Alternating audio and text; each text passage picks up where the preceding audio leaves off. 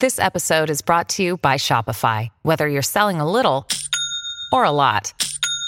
Shopify helps you do your thing, however you cha-ching. From the launch your online shop stage, all the way to the we just hit a million orders stage. No matter what stage you're in, Shopify's there to help you grow. Sign up for a $1 per month trial period at shopify.com slash special offer, all lowercase. That's shopify.com slash special offer. なんか小倉くん最近さ、はい新しい仕事始めてるよねそうなんですよ。あの、早朝にうん銭湯を掃除するアルバイトを始めまして、今ね、週4回やってるんですよ。おで、ちょっとね、まあ今までずっと編集者の仕事をしてて、銭湯の清掃アルバイトで、かなりいろんなこと気づいたことがあるんで、ちょっと今日はそれを話そうかなと思ってます。その話を聞いてみたいと思います、はい。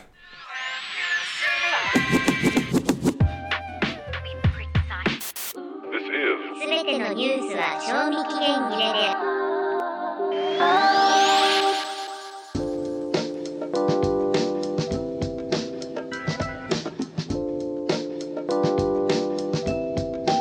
はい水健郎です小倉隆二です。すべてのニュースは賞味期限切れである。 2人のライター編集者が社会的な事件からネットの話題ポップカルチャーまでを語り合うポッドキャスト番組ですはい。ということなんですが銭湯ですよの仕事あ早見さん銭湯行ってますか僕はね大勢でお風呂入ったりするのが割うとわ苦手なタイプでうわ温泉とかもサウナとか結構流行ってたりするじゃないですなかるほど一切行かない行かないんだ、うん、なんか今銭湯がちょっと流行ってるなっていう感じで小倉君まあ、サが、ウナが流行ってますよね、うん僕が行ってるのは、まあ、サウナもついてますけど、うんいわゆる普通の神楽坂にある銭湯です、いわゆるなんなんていうのその町街の、の銭湯なんだ、はい、でもちろんあの番台フロントではなく、うん、僕はあの朝の7時から浴室を掃除するという番台に立ってるわけではない番台はだって営業時間中にうん立ってるんですけど、うん僕はあのお湯を沸かすのがうんお昼前ぐらいからうんおお湯を沸かし始めるんですけどで2時とか3時に開店するのかなうんそう週4とかで入ってるんですよ結構がっつりやってるよね、結構がっつりやってるんですようん、今までね、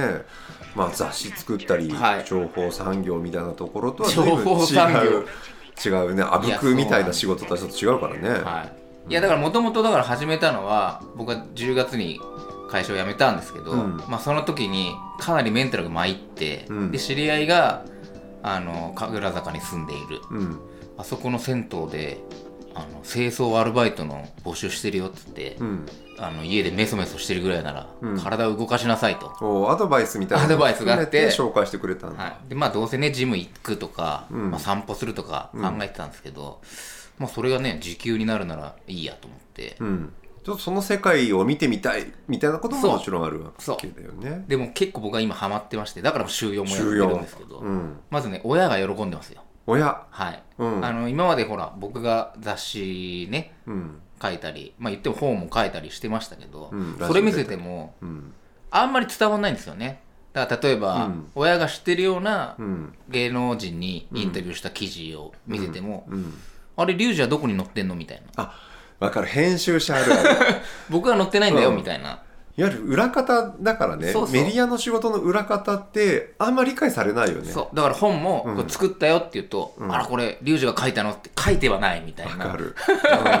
そうそうそういや作ってる人がいてね編集者って言うんだけどっていうのは、俺も銀行員の父親には伝わらなか った、うんそうでしょ、うん、もっと大きいお金を動かしているって自負があったり、えまあ銀行員だってさ実業って言われるとさ微妙なとこあるんでうん金貸しなんだけど、やっぱりそこの動いている規模みたいなことを言うとちょっとね息子のししてる仕事とかをねえそう。分かりづらいですね。分かりづいらいしちょっとあの下に見てる時あるからね。。でうちの両親も、あの、理容師、床屋さんなんで、は僕が銭湯でバイトしてることを、うんとても喜んでいますよ。いね、朝から晩まで立って仕事してるみたいなことが労働っていう人にとってみるとそ、う。しかも清掃だから、らようやく龍二もそう。あ地のに足体のを動ついかしたうん仕事で、あとね、目に見えて成果がその場で分かるんですよ。僕が綺麗にすると、うん銭湯が綺麗になるんですよ。めっちゃいいここの喜び分かりますあだかのらもちろんいい原稿を書けたとか、いい原稿を受け取った、うん本考慮した発売になった、書店に並んだみたいのもありますけどこれ本当売れてるのかなって心配になったり そう誰かに届いてるかなっていうのっそて結構数字で出てくるわけじゃないし、うん見てくれで分かんなかったり分すかりるじづゃらないいでんですすけか。どうんもうあの出勤した時にやっぱもわっとしてるんですよ、あの排水口には髪の毛がたまり、うんシャンプーは飛び散り、ん桶はそこら中に散らばってて、うん、ただ僕がもう出る頃になるとピッカピカになってるわけですよ俺仕事したな仕だってめちゃくちゃ思いますよなるほどそれはね僕らの仕事にないところの、はいなんかスカッと爽快な部分かもしれないけど、まあけど大変じゃないですか大変あとねもう一個はあの僕帰りにうんちょうどあのお昼ぐらいに終わるんで、うんランチとか食べちゃうんですよ、うん神楽坂から家のある方まで行くうん間に新宿とかあるんで、うんちょっと今日はここでランチをうんでその後喫茶店とか入ると、うんその日のバイト代が全部なくなるので、うん これは何なんだろうって思いながらもどうしたらいいです かね食費高い問題というかそれをやってると食費は浮くんですけど、家賃分が毎月赤字になってくんでうんやっぱ編集の仕事もしないといけないなと思ってますけどけどちいょっとろくじいけろたのでさまあそう今までやったことない仕事の中でもちょっと違う今までのそ視点とかそうあるわけでしょめちゃくちゃあるで1個僕あのー清掃バイトって女湯と男湯うのん分担をしてるんですよ、うんもちろんあの両方やる時もあるんですけど、うんまあ、ざっと1風呂2時間か2時間半ぐらいかかるんですねこうがっつりかかるね時間ねかかるんですようんでたまにあの一緒になる大学生のうん子がいてでまあ一人でやるときは気づかないんですけど、うんその大学生の子と一緒になるとあのデッキブラシをかけるうん音がうん僕の時と全く違うんですよ、うん彼はね運動部なんですよ、はいはいはいまあ、細かくは聞いてないですけど、うんでやっぱ僕はあの非力ですし、うん年齢も彼の倍はいってる、彼1年生って言ってたから10代か10代じゃないですかね、うんもうデッキブラシのゴシゴシゴシっていう音がこれは俺では出ない音だなともう腰の入り方が腰の入り方が違うんだよねでもまるで違う、うんだけ僕らどはキュッキュッキュッぐらいな感じシャッシャッシャぐらいシャでッすシャッよシャシャッシャ向ぐこうらはいゴシゴシゴシゴシとって重低音聞いてるぐらいな、なんですけど、ん一応僕の方が先に入ったので先輩先輩うんでたまにこうちょっとこう終わった後に、うんまあ、おつぼね気分とい うか大丈夫かなって見ると、うんやっぱね排水口の掃除はうんものすごい甘いんですよ、あ気になっちゃもうう19歳うんの男の子こんなに床をきれいに磨くのに、うんもう排水口はペロペロペロって、うん僕はものすごい洗剤とうん歯ブラシと手に持つたわしを使って、うんもちろんゴム手袋もして、あ排水口肝なのね肝で一番大事なのは排水口だと僕は思ってるし、うんすっごい得意なんです、あうのんそういう細かいところ、うんでも彼はねゴム手袋もせずなんかシャーッとシャワーで流すだけみたいなところが見受けられるんですよチェックしちゃうんだそこチェックしちゃううんでも向こうもきっと小倉のあのデッキブラシは本当撫でてるだけかみたいなシ多ャ分ーシャーシャシャと俺がゴシゴシやってるのに、うん相手のデッキブラシマジなんだあれって多分思ってる同じ仕事してたら見てるとこ違うんだそうでこれ解決せねばいけないとうん僕も一応社会人経験ありますから、うんで彼に一応話しかけて、うんあの私とてもデッキブラシが苦手でして、うん排水口は得意なのでうん排水口男風呂と女風呂両方やるので、うんデッキブラシ両方やってくれないかっていうトレードを持ちかけたんですよおおこれめちゃくちゃウィンウィンですよいいっすねってなったなったのおお彼はデッキブラシゴシゴシするのはうん全く苦じゃないと、体も鍛えられるしただ僕はもう苦でしょうがないんですよ腰は痛いし、うんでそのデッキブラシをかけたら浴槽には水が溜まってるので、うんそれをバケツでこうすくって、はこのもういらない水なんでね、うんわざわざシャワーを出すんじゃなくその水でこう流さないといけないんですいよ再利用ね地球のためにも本当に正しい辛くてもう腰がバケツの水はまたね重いからそう、んでもこのその大学生は全く苦じゃないと、うんただ排水口の掃除がとにかく嫌だとあ向こうも嫌だったんだ、ね、 嫌だったのダリーって思ってんのじゃあ本当にお互いそ適材適所ってできないできないうん仕事ってこうやってやってるんだと初めてその会社という組織って、はいこれの積み重ねなんだと、うんお金の計算が得意な人が経理をやり、うんそのデザインが得意な人がデザインをやり確かに原稿を書くのが得意な人がライターをやりって、あうんこうやってその組織なりが仕事って向き不向きを、うんその適材適所で割り振ってるんだっていうことを、うん初めてなんか原体験として身をもってうん分かったんですそよれね。 10たす10が20じゃなくて100だみたいな、うんうんそれ多分さ文明人類の文明とかもそこから生まれてるのこれそうで分すよ業ねで分そう業そうそう、うんだからその僕は例えばなんていうの武器を作るのが得意だけど動物を追いかけるのは苦手だから、うん動物を追いかけるのはお前に任す俺はいい武器作るみたいにこうどんどんなっていったわけですよね武器作る人と獣を狩る人がそうそう一緒にそこで集まって複数の人たちで集落とかそうそう群れを作ってあこうそうそうなんかそれをね、初めてなんか身をもって体験してうんあなんかこの仕事やってよかったなって思いましたよ 得るものがものがあったけどまずねそこのさ大学生とさ2人チームでっていうそうさチームで働く別々のところを見ているだけの人たちが、うん気づいてお互いの苦手なところを補い合うって、うんなんかものすごく0と1みたいないや本当ところあるよね大事ですよあと、うん別にその銭湯のバイトぐらいだかうら、ん僕が誰とか全く気にしてないんですよわかんない向こうは気にしてるかもしれなそいこ気になるんだけどさ 自分がさ10代でさ、ね倍の19歳年の人が同じ仕事してた らこの人何やって生きてきたんだろうって漠然と思うよ思いねますよねどう思ってんだろうね僕も10代の時に、うんあの交通整理のバイトとかで僕う18とかうん高校生でやってて、その時もね40歳ぐらいの人いましたけど、んこの人何やってんだろうと思いましたけど今ならわかりますね、こういうことがあったんだなと人生いろいろ人 さ生あったんだなって、うんいや思いましたよ40歳の時にたまたまこういう仕事してたりと か転職してたりとかそそうういう一瞬を見てたのかもね一か瞬をつ見ててあたあいんですよう若者の中に一人おじさんみたいなことっいてやそうですよ今となってみると10代の頃の自分とは違う側にいるわけだからさ違う銭湯のね、うんその社長がいるんですけど、うん社長も僕が働く時にね何にも聞かないですよ何時に来れるっていうだけですよ今まで何をやってたんだとか何にも聞かない、そう不問なんだ不問うんいけつかどらこ人れ生には風呂を流して働く時期もあるよあるっていうそうけどすごいねお聞いててね小倉君っぽい話でもあるなっていうか、この前ねマリコフ、うん山内マリコさん、うん小説家の、あのーまあ、ネットでちょっとミーティングの時に、うん小倉君の話になったので、うんその時に小倉君の評価として、いや小倉君いろいろさ今ポッドキャストやっててさみたいな話をしてる中でさそのまあいろいろ仕事したりもするんだよねみたいな話をして小倉君の良さみたいな話を悪さもしてたんだけど、えー良さって言ったら原稿の直しがものすごくうまいってあら話をしてはいで俺もいやいや腑に落ちたというか、うんこの番組のさ概要欄とか書く ときにさ「はいさ間違ってますよ」みたいなさあいみんさんはね内容はいいんだけどね誤字脱字とねケアレスミスが頻発しますから、多いんだよ。はいだから俺もそういうなんか自分が足りないものをさ明らかにやっぱ小倉君にさ、うん見出しだから一緒にやってるところがあって、はい俺ができることと小倉君ができることをうん合わさって、掃除が風呂場が綺麗になるようなことを さ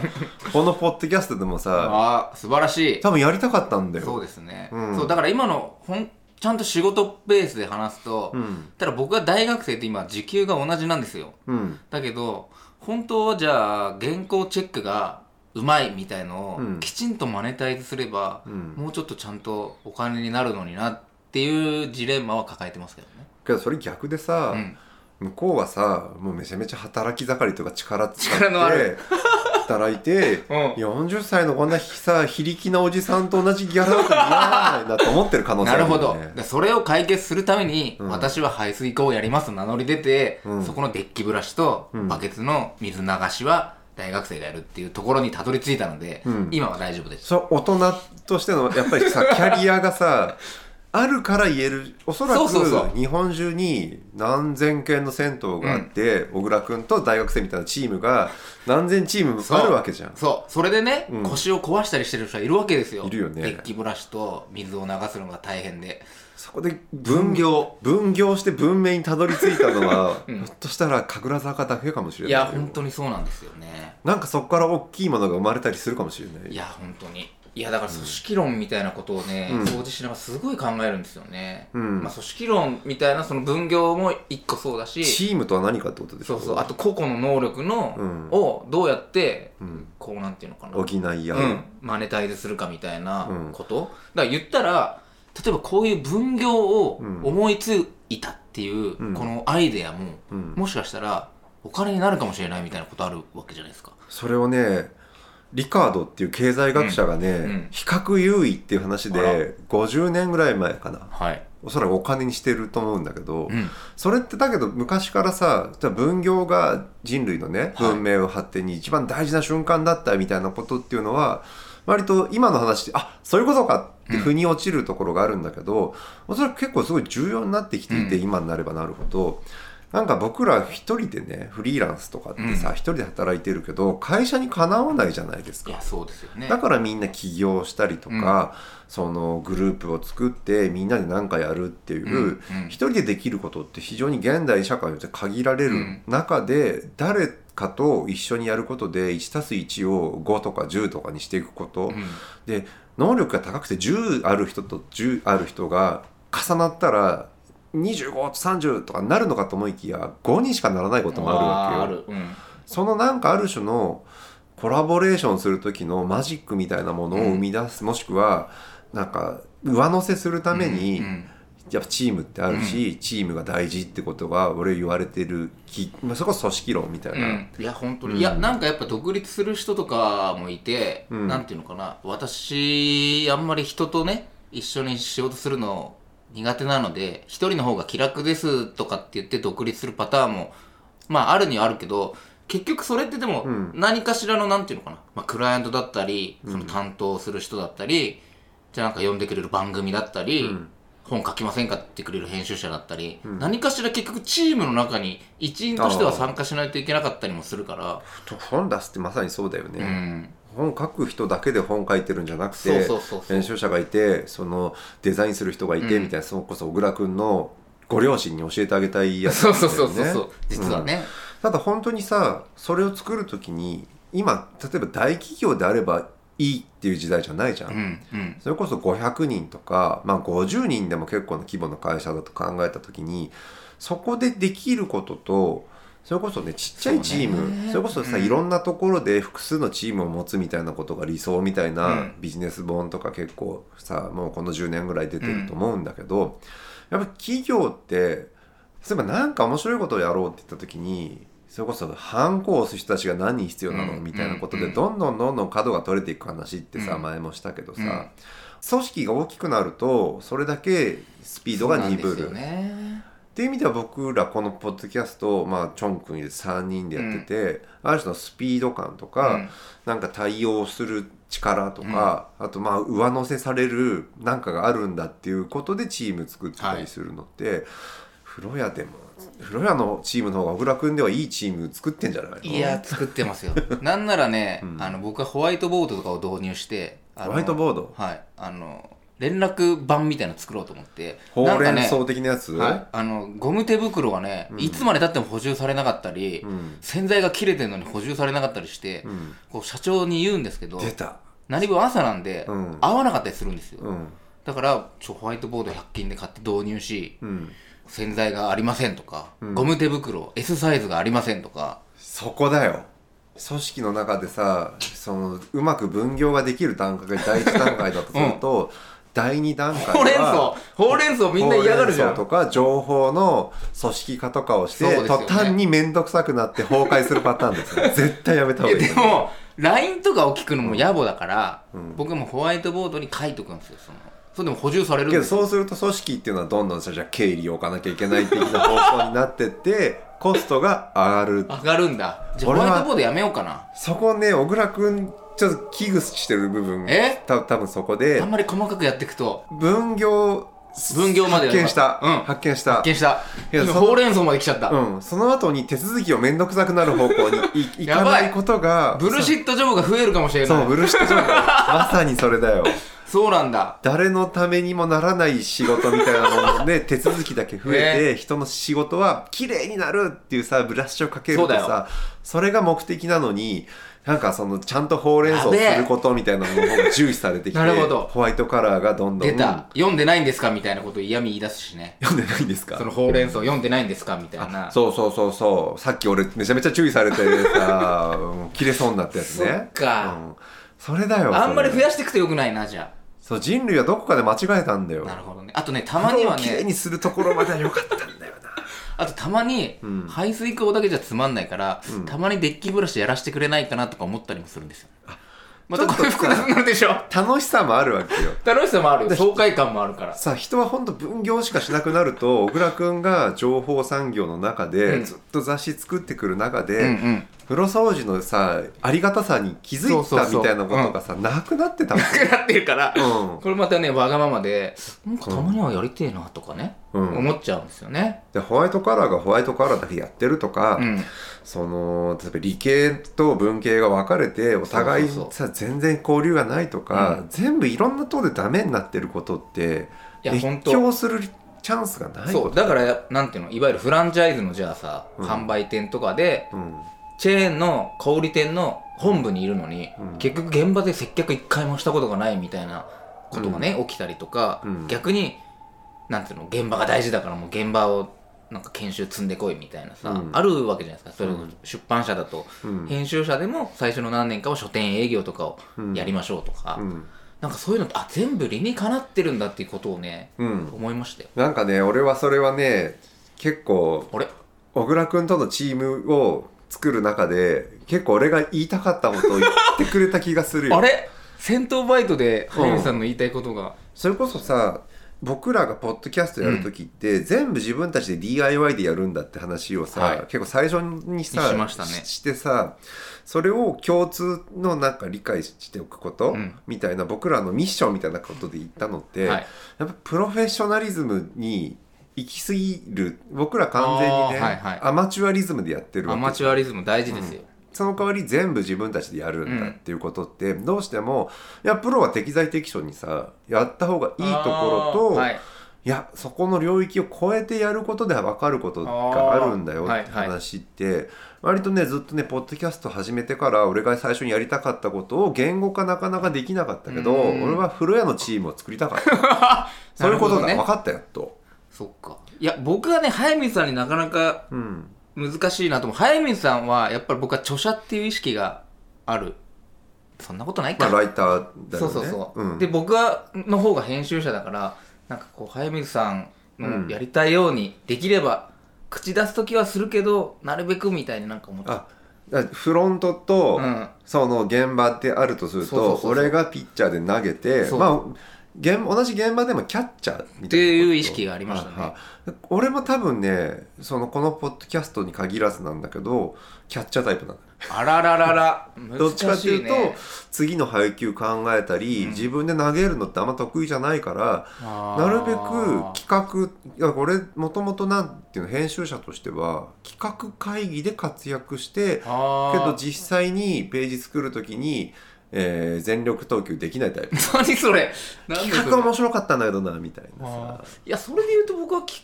画っていうか現場タイプだな俺小倉君はピッチャータイプだと思って俺はキャッチャーじゃなきゃ最初からいけないなと思ってこのコンビずっとやってるなるほど、うん初めて聞きましたそん意な話外とやっぱり意見合ってないね俺たちね合ってない私二人ともブラシをさゴシゴシできないってさタイプシュッシュやっててさお前シュッシュやんなよと思ってたタイプだ排水口汚 えなっつって俺だけど排水口も綺麗にできないタイプだ からきっとそっかうん、けどさ多分さ排水口もデシキブラシも十分じゃないけど、けど風呂も沸かして番台にも立つところにもやらなきゃいけないんだっていう危機感で、確かにね多分はいはいこういうチームを作ってるんですなるよ、ほど僕らは。でもなんかね銭湯だとねやっぱバン、そのフロントに立つ方がなんか華やかで、僕らは朝来て風呂を沸かす前に出るんで花形ね花形僕らは裏方なんですよだって直接さお風呂入った人たちがさ風そう呂きれいっていうよりも前にあったけえなこのお湯そうでフロントの人は、いつもありがとねとか言われるんですけど僕は誰にも会わないんで、そうだよね番台に立ってる時点で感謝されるもんね。そうとかお風呂良かったいいお風呂でしたって言われるけど、ん僕らは言われないんですけど、うんまあいいんですよ風呂が綺麗になるから風呂が綺麗になるってとってもいいことですよ、すごい何の迷いもな強調するくいい仕事したって思うあのそうね、はいそう思えることってそうそうないよねないん人ですよ生仕事ではい、みんなブルシットワークしてる人たちがジョブやってる人たちはそのいやなんか会議でる怒られなかったとかさ、うん、直接ダイレクトな満足感が得られないことに対して、うんなんかブルシット・ジョブの本の中で出てくる、ね、そういう本が去年一昨年かあった中でその別にギャラが低いから不満とかではないんだよね、うんブルシット・ジョブって、うんうんなんか社会に貢献している感じを得られないことみたいな、はいは実際貢献してない仕事のことをブルシット・ジョブって言うんだけど、そうだかブラらック掃除はってすすごごいいいねい目に見えてる、うん目に見えますしねすごく、うんなんか綺麗になったことがね、うんでそれを持ってその風呂ではい習得した何かを次に生かそうとしてるってこと今、いやそれでうん、あの仕事というものの、まあ、なんとなくの本質に触れつつ、ね確かに本質かもね、うん、ただ一方で、うん大学生の子と同じ時給では生活ができないので、うん何かしら今自分の能力をきちんとマネタイズしないといけないなっていうのも同時に気づいてますよ。それは風呂と並行したものってことそれといや本職編集者ですそうそう、最本高職がです編集者なんですけどね。うんだからそっちが今一回会社辞めて、レギュラーの仕事とか連載が一回ゼロになったんで、うんもう一回ね、再起動するために。けどみんな今副業副業って言ってるってそういうことかもねいや、そうなんですこっよ。ちでまあ足りない分をお金稼ぐよってのもあるかもしれないけど、なんか両方違うことをやってそうそう、何か充足感というか、うんなんか完全に違う人格じゃないですか。でそっ気ちづはくことがあるっていうね、でさっきさプロフェッショナルとアマチュアリズムって話をしたけど、あの佐久間由美子さんと若林さん、うんえっ、とポッドキャストやっていてそれの年明けのやつを聞いていてね、はいはあれ「こんにちは未来」だよはい。あれすごいポあのポール・マッカートニーの、まあ、今ディズニープラスでやってるドキュメンタリーの話がすごいね、面白くてポール・マッカートニーって、まあ、ビートルズでね、うんめちゃめちゃもちろんプロフェッショナルなミュージシャンなんだけど、最後までアマチュアリズムを捨てないでここまで来ているって話がすごい面白くて。うんそれどういうことかっていうとスタジオに行くと録音スタジオに行くとエンジニアの人たちとかが、ポール・マッカートニーはあんまりそういうさエンジニアリングとかスタジオのさ、録音の仕組みとか分かってないからこれこうしたいんだけどっていうのがめちゃめちゃ素人意見なんだうーん。ポでールの意見がポールここもうちょっと音を大きくしたい、はいいやそれを大きくすると音割れるようん、っていう、プロからするとやっちゃいけないことを言い出すだからポール・マッカートニーは今まで聞い誰も聞いたことがないのポップミュージック、うんうんポップミュージックの良さってさ俺ポップミュージックって本当に素人が作るもので、うん素人が聞くからおも面白いと思ってるとこがあってクラシックとかは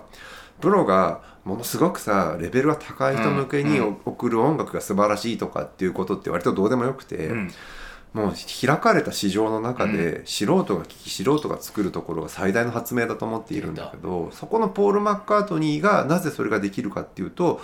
プロになって大御所になってもずっとアマチュアリズうム、んうんスタジオの人にわけのわからないことを言い出す、うんそれ僕結構ね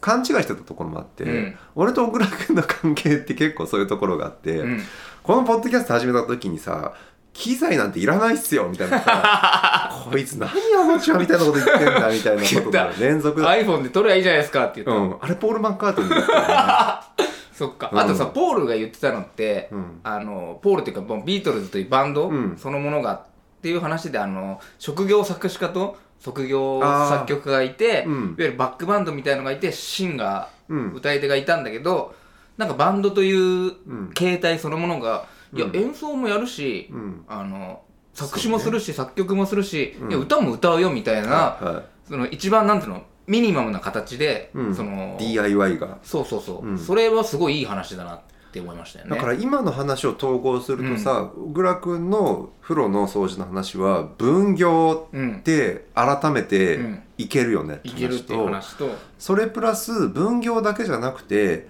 トータルに DIY すること両方さ、うんうんいないとダメ両方同時にやることがそうそうそう理想みたいなうん結構今僕らねビジネス論的なね、んビジネスポッドキャス トを目指せるはレベルの話になってんじゃないかなと思うんだよね。あともう一個あのほら早見さんがよく、うんポッドキャストの本編じゃないところとかで話してる時うんに言っているあのほらなんだトっップダウンみたいなことでうん一人のカリスマみたいな人が旗を振ってみんなこっちだっていうようなやり方とかよりももうちょっと横のつながりのコラボレーションみたいなうん方が今の仕事はあのやりやすいそれはなぜかっていうと、うんいわゆる問題が複雑化しているからであるみたいな話をしてたじゃないですかああ一人で突破できる例えうんばサッカーで言うと分かりやすいけど一、人でドリブルでね、うんマラドーナみたいなスーパースターはが抜いたらもうそこで点が決まる時代じゃないんだよね。いうんそこで、うんマラドーナに2人がかりで潰せばいいじゃないかっていう戦術を、まあ取られたらうん90年代の頭ぐらいに取られてマラドーナは何もできなくなった、うんでその時にじゃあどうすればいいかっていうと周りのフォローでうん2人で突破すればいいじゃないかって単純な話なんだけど、はいサッカーってその繰り返しで戦術ってできてきていて、はいなんか昔のサッカーはすごい単純でペレがいたらわーっつってスーパースターが抜いて、突破してゴール決めるようなルールルールっていうか競技だったのが。は今はその何人か何人そこにかけられるのかみたいなさ計算になってきていて、それはそれでややこしい社会なんだけどけど一人でできることって限られているっていう最初の話に戻ると複数の人が2たす2が510になるっていう掛け合わせで突破できなるほるどねみたいな。サッカーの例えあんまりわかんないんで別の例えでもいいですかねあれはカーの話がね すべてのニュースはニュースは賞味期限切れであるちょっとね今日実はいろいろさこういう話しようと思った中で捨てた話がちょっとここでできるかなと思ったんだけど、その1月にですね伊藤豊雄がはいはい建築家の伊藤豊雄って、まあ、めちゃめちゃビッグネームで、うんまあ、もう80歳なんだけど「はいザ・ヒューマンって番組の中でね取り上げられていて、はい、大御所建築家、うん、いろんなコンペで負け続けていると実は。はいで新国立競技場も熊健吾に取られているし、なかなか伊藤豊事務所はダメなんだけど結構大きい組織なんですよ、はいまあもちろん伊藤豊事務所って建築界の中でも代表するようなね、アトリエ建築事務所なんだけど若手のはいに切れてるわけ伊藤というか、そのなんで自分がこんなに全部やってお前らからアイデアが出てこないじゃないあからっていうはい話でずっと終始じうまくいかないっていうことに対して向き合ってて、組織としてどう向き合うかって話をやっているんですよ。でちょっとびっくりしたのはまず伊藤豊雄っていうねもう建築界のトップ中のトップの名前だけでも、なかなか今難しいうん建築渡り合えないんだ、そうか言ったらそれはスーパースタースーパース一ター人のカリスマパターンですよね、うんでその伊藤豊雄もやっぱりちょっとねその番組の中ではなぜダメなのかっていうのは結局出てこないんだけど、うんうん見ている人には伝わってくるわけ。なぜダメそれはかいろんなところでおそらく伊藤豊雄のアイデアにみんなが乗っかって、うん作品というか建築を作ろうとしてるんだけどやっぱ伊藤豊雄の意見にみんなさ流れすぎてるわけ、うんみんだなって伊ち藤豊事務所なんですからね、若手は意見をなかなか言える立場ではなくなってるのが一つと、うん若手がちょっとそのね意見をするのをえー場面がすごい面白くて、うんうんそのもっと住民の意見とかをあー取り入れる建築が、まあ今時のって言葉まで言ってなかったけど、うんにした方がいいんじゃないですかはっいて言って、伊藤豊雄が結構怒るシーンがあって、はいそんなやり方で俺は建築を作ってきたことはないんだ。なるほどで今現代ってすごいさ小それ倉は君象は徴的な話だね一人で突破できない時代っていう話をしてたけど、うんうん逆もあって、うんみんなの意見を聞けばいいじゃないですかっていうクリエイティブもいろんなものもそのネットの世論とかね、はいあとオンラインサロンでみんなで一つのものを作る、はいププペル的なやつとプか、ペル的なやつそっちが新しくて、まあ電車男以降だと思うけど、うんみんなの意見を取りまとめていくものの中でみんなで作り出していくものが最新なんだっていう話もあるわけじゃん。うん、いやその建築においては、うん建築家の圧倒的ななんていうのかな美意識というか、うんそのセンス一発勝負ではなく、住民の意見とか、うんその社会におけるなんていうのかね多方面からのその建築家がどう社会に馴染んでいくかみたいな意見を、個人と社会みたいそうなそうそうそう対立が。確かにそっちを取り入れる方が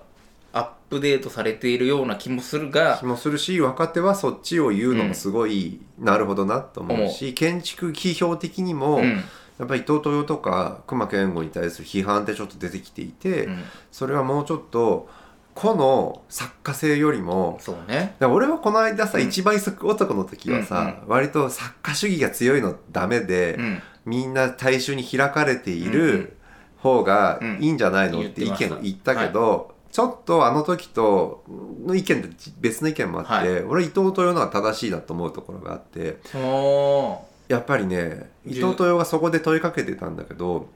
人類がどこで建築を始めたのかもう一回考える必要があるっほてスタッフに言い始めてたわけ。うはいでそれってさまさに分業が始まった瞬間の話を言ってるなと思って、うんそれまで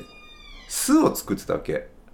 すい生き物だから、はいはいはい住む場所っていうのは雨風しのぐためのぐらいなそう、うんまあもともとあるもしくはちょっと掘ったりしたぐらいな原始的なところに住んでいたところから、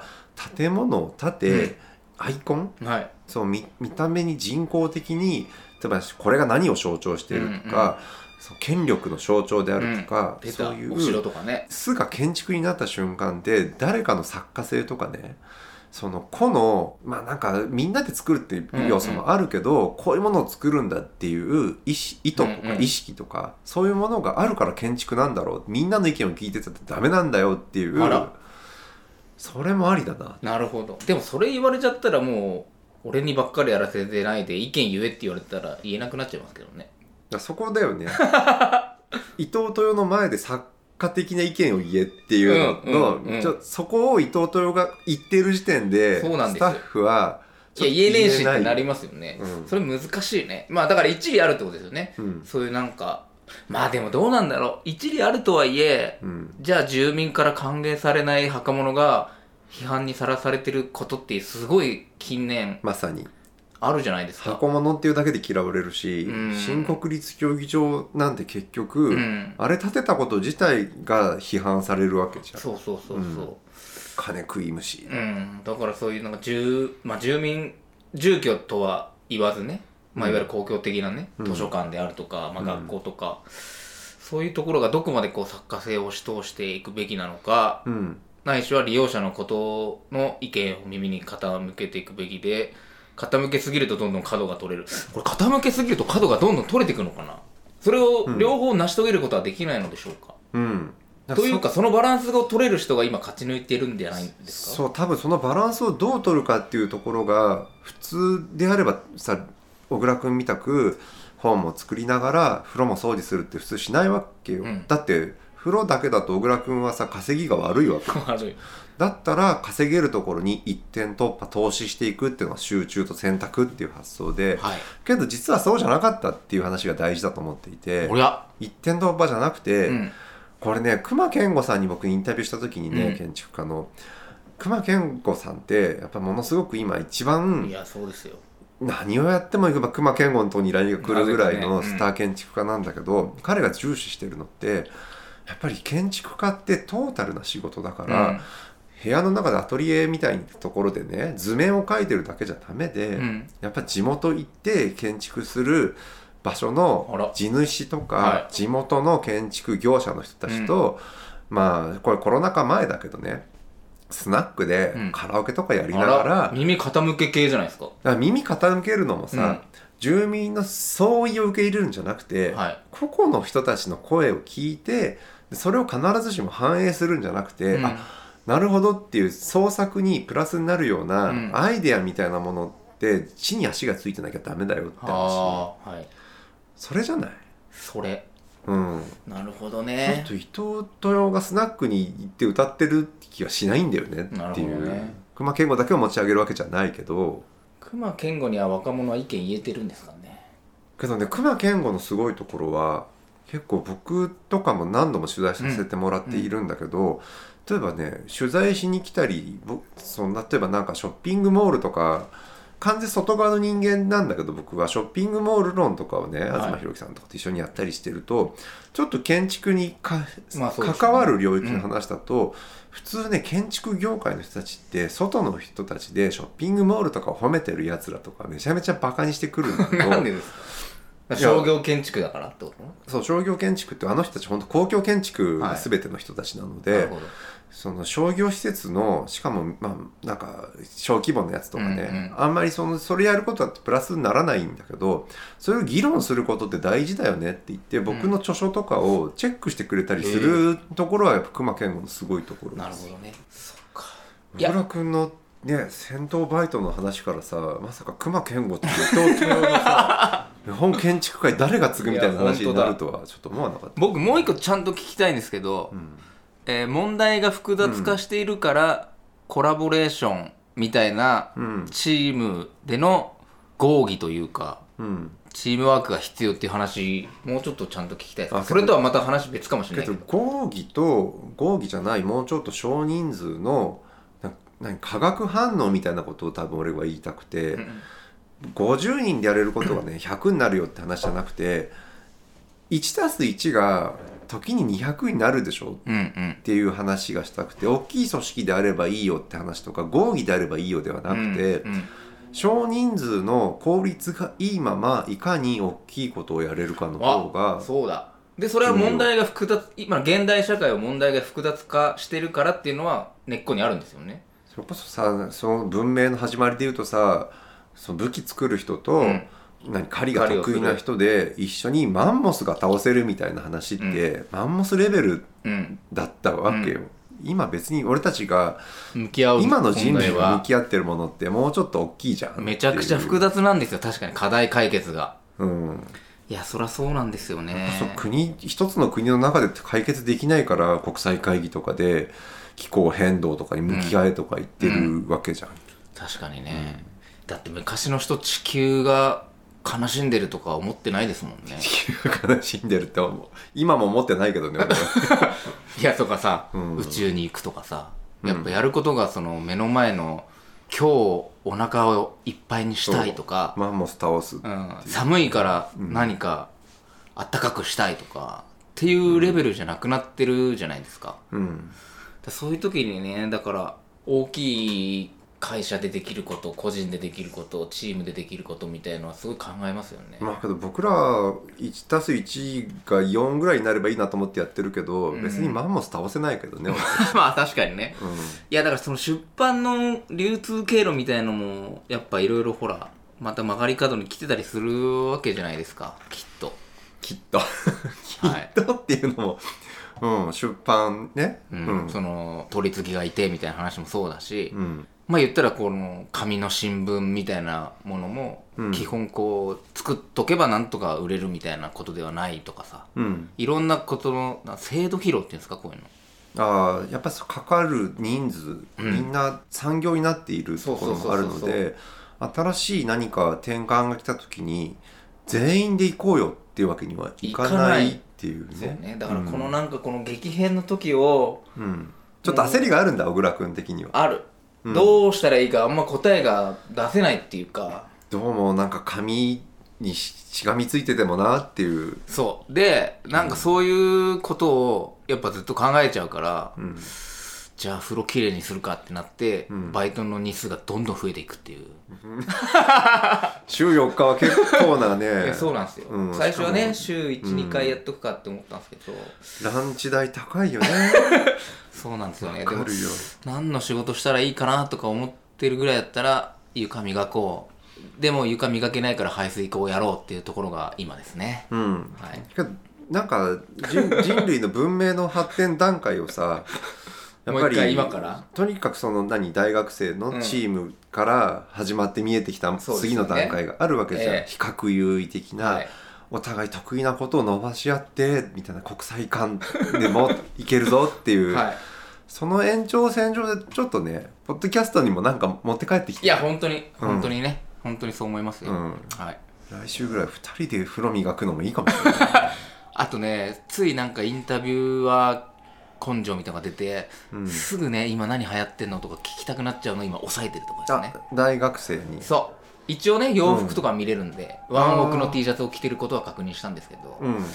あの好きな音楽とかうんについてまだ聞けてないんですけど、それ聞いちゃうとそれはワンオクが好きなんでしょう当然えいろんな文脈があるかもしれないですもんだってあどういう文脈でワンオクにたどり着いてるのかもうねバンド T シャツシャツを着てるからって好きだとはもう限らないってことはも本当それはい俺がね、20年前から提唱していることだよ、うはいだからこれ誰かが置いてったやつです、うんみたいなこととかもあるかもしれないじゃないですか自分のアイデンティティが T シャツに出てくるみたいなものっそうて俺はちょっとずらす主義をずっと主張していて自分が好きなものを出すことのさなんか躊躇みたいなものの方が面白いよと思ってたんだけど、今の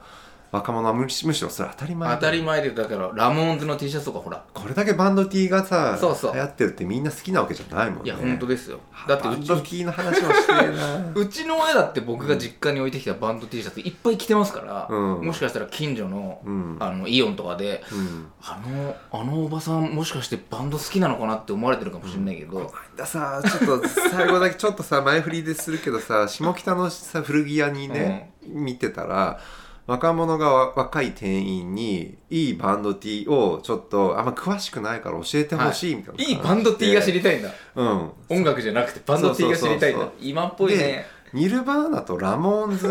のさ T シャツがあってどっちも今すごい高騰しててさ、はい1万円以上するわけよ、はい当時ものっていうとでけど90年代と70年代の全然違